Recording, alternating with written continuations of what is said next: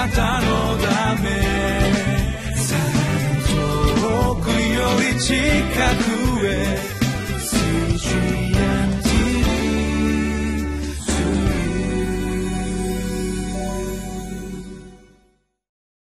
皆さんこんにちは。リビングライフの時間になりました。今日は救いの恵みを忘れると人生の主人を忘れますという題でご一緒に御言葉を学びたいと思います。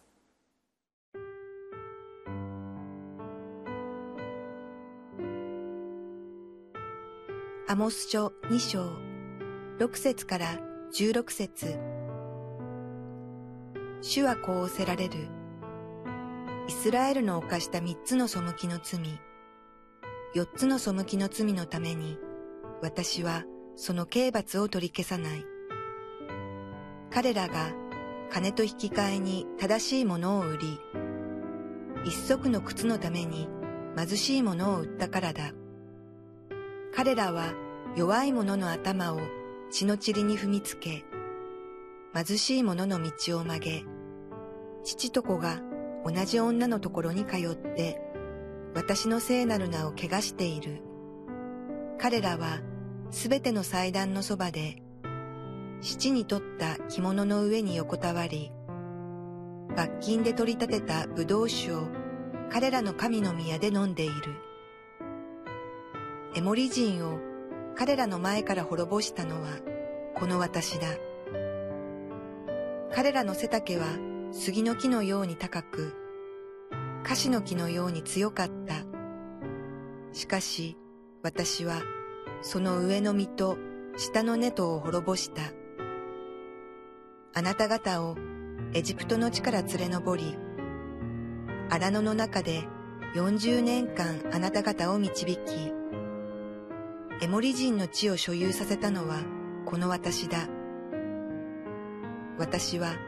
あなた方の子たちから預言者を起こし、あなた方の若者からナジル人を起こした。イスラエルの子らよ、そうではなかったのか。主の御告げ。それなのに、あなた方はナジル人に酒を飲ませ、預言者には命じて預言するなと言った。見よ、束を満載した車が押さえつけるように、私はあなた方を押さえつける。足の速い者も逃げ場を失い、強い者も力を振るうことができず、勇士も命を救うことができない。弓を取る者も立っていることができず、足の速い者も逃れることができず、馬に乗る者も命を救うことができない。勇士の中の強い者もその日には裸で逃げる。主の御告げ。今日の箇所には、北イスラエル王国に対する裁きがこれまでの諸国に語られたと同じ形式で語られていきます。諸国への語りかけと違う点は、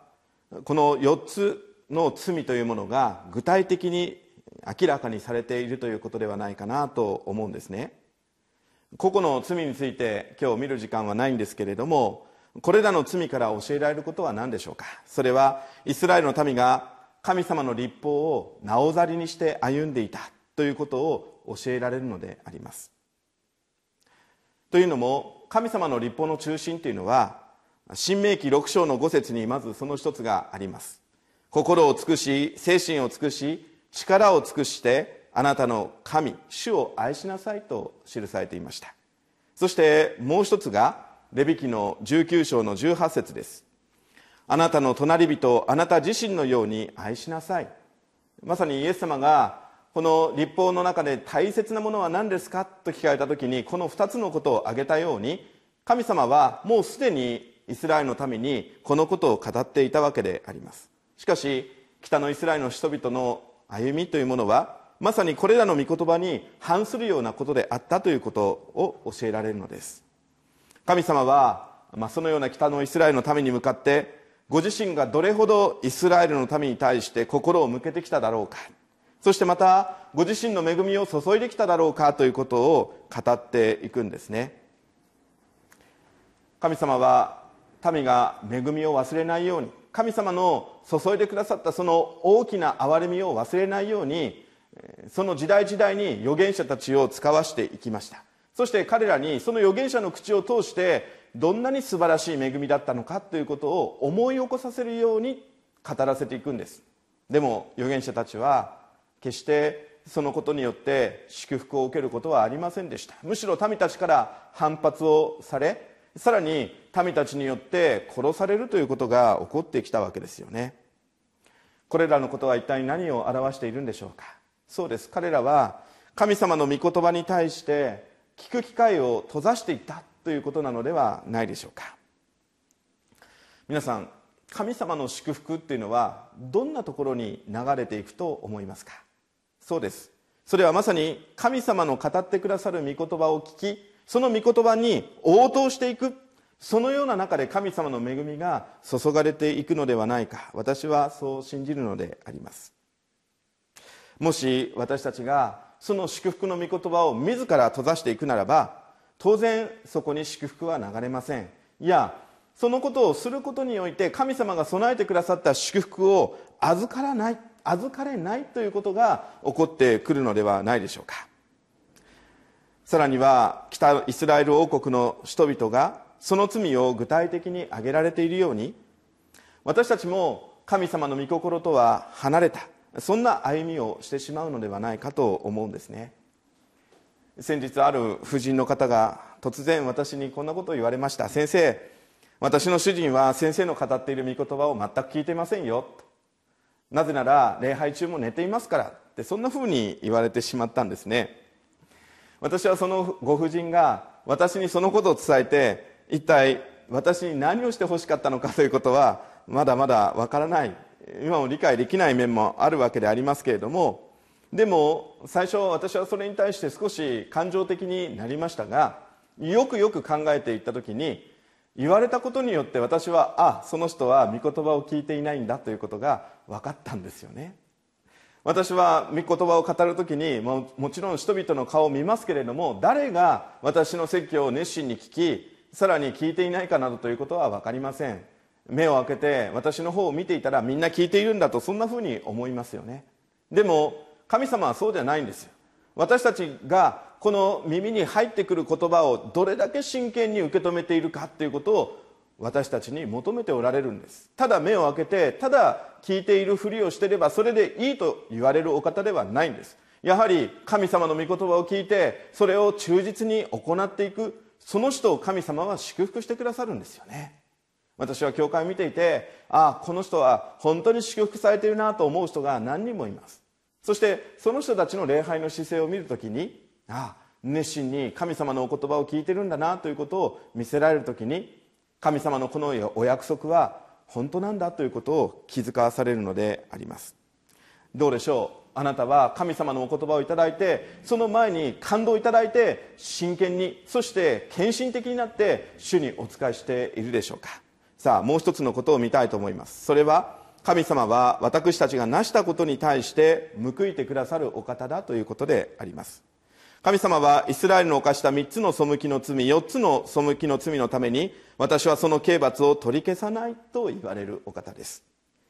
とても強い言葉です。もし私たちがイエス様の十字架の贖いというものを知らないで神様の御前に出たならば、きっと私たちはこの神様の前に罪を指摘されて裁きに遭わなければならなかったのではないでしょうか。だからこそイエス様が私の罪のために十字架にかかって死んでくださったということが、どんなに私たちにとって恵みなのかということが教えられるのではないかと思うんです。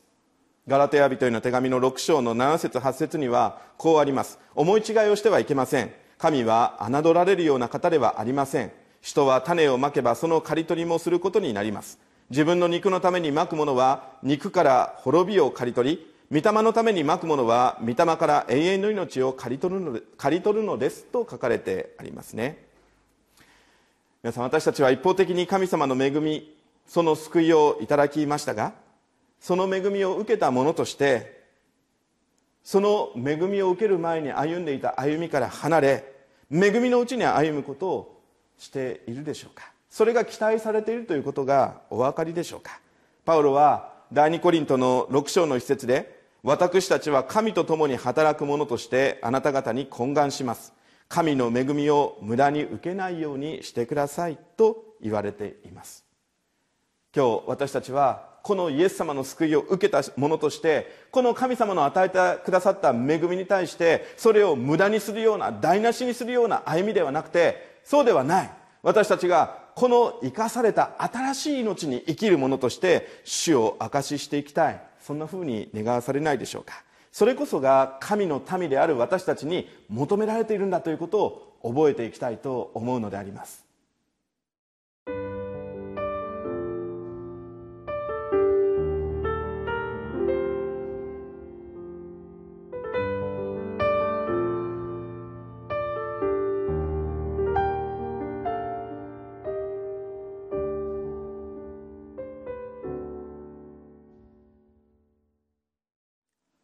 今日の御言葉を読んで、私はパウロの一つの言葉を思い出しました。第一コリントのじゅうご章のごじゅうはち節です。ですから私の愛する兄弟たちよ、固く立って動かされることなく、いつも主の技に励みなさい。あなた方は自分たちの労苦が主にあって無駄でないことを知っているのですから。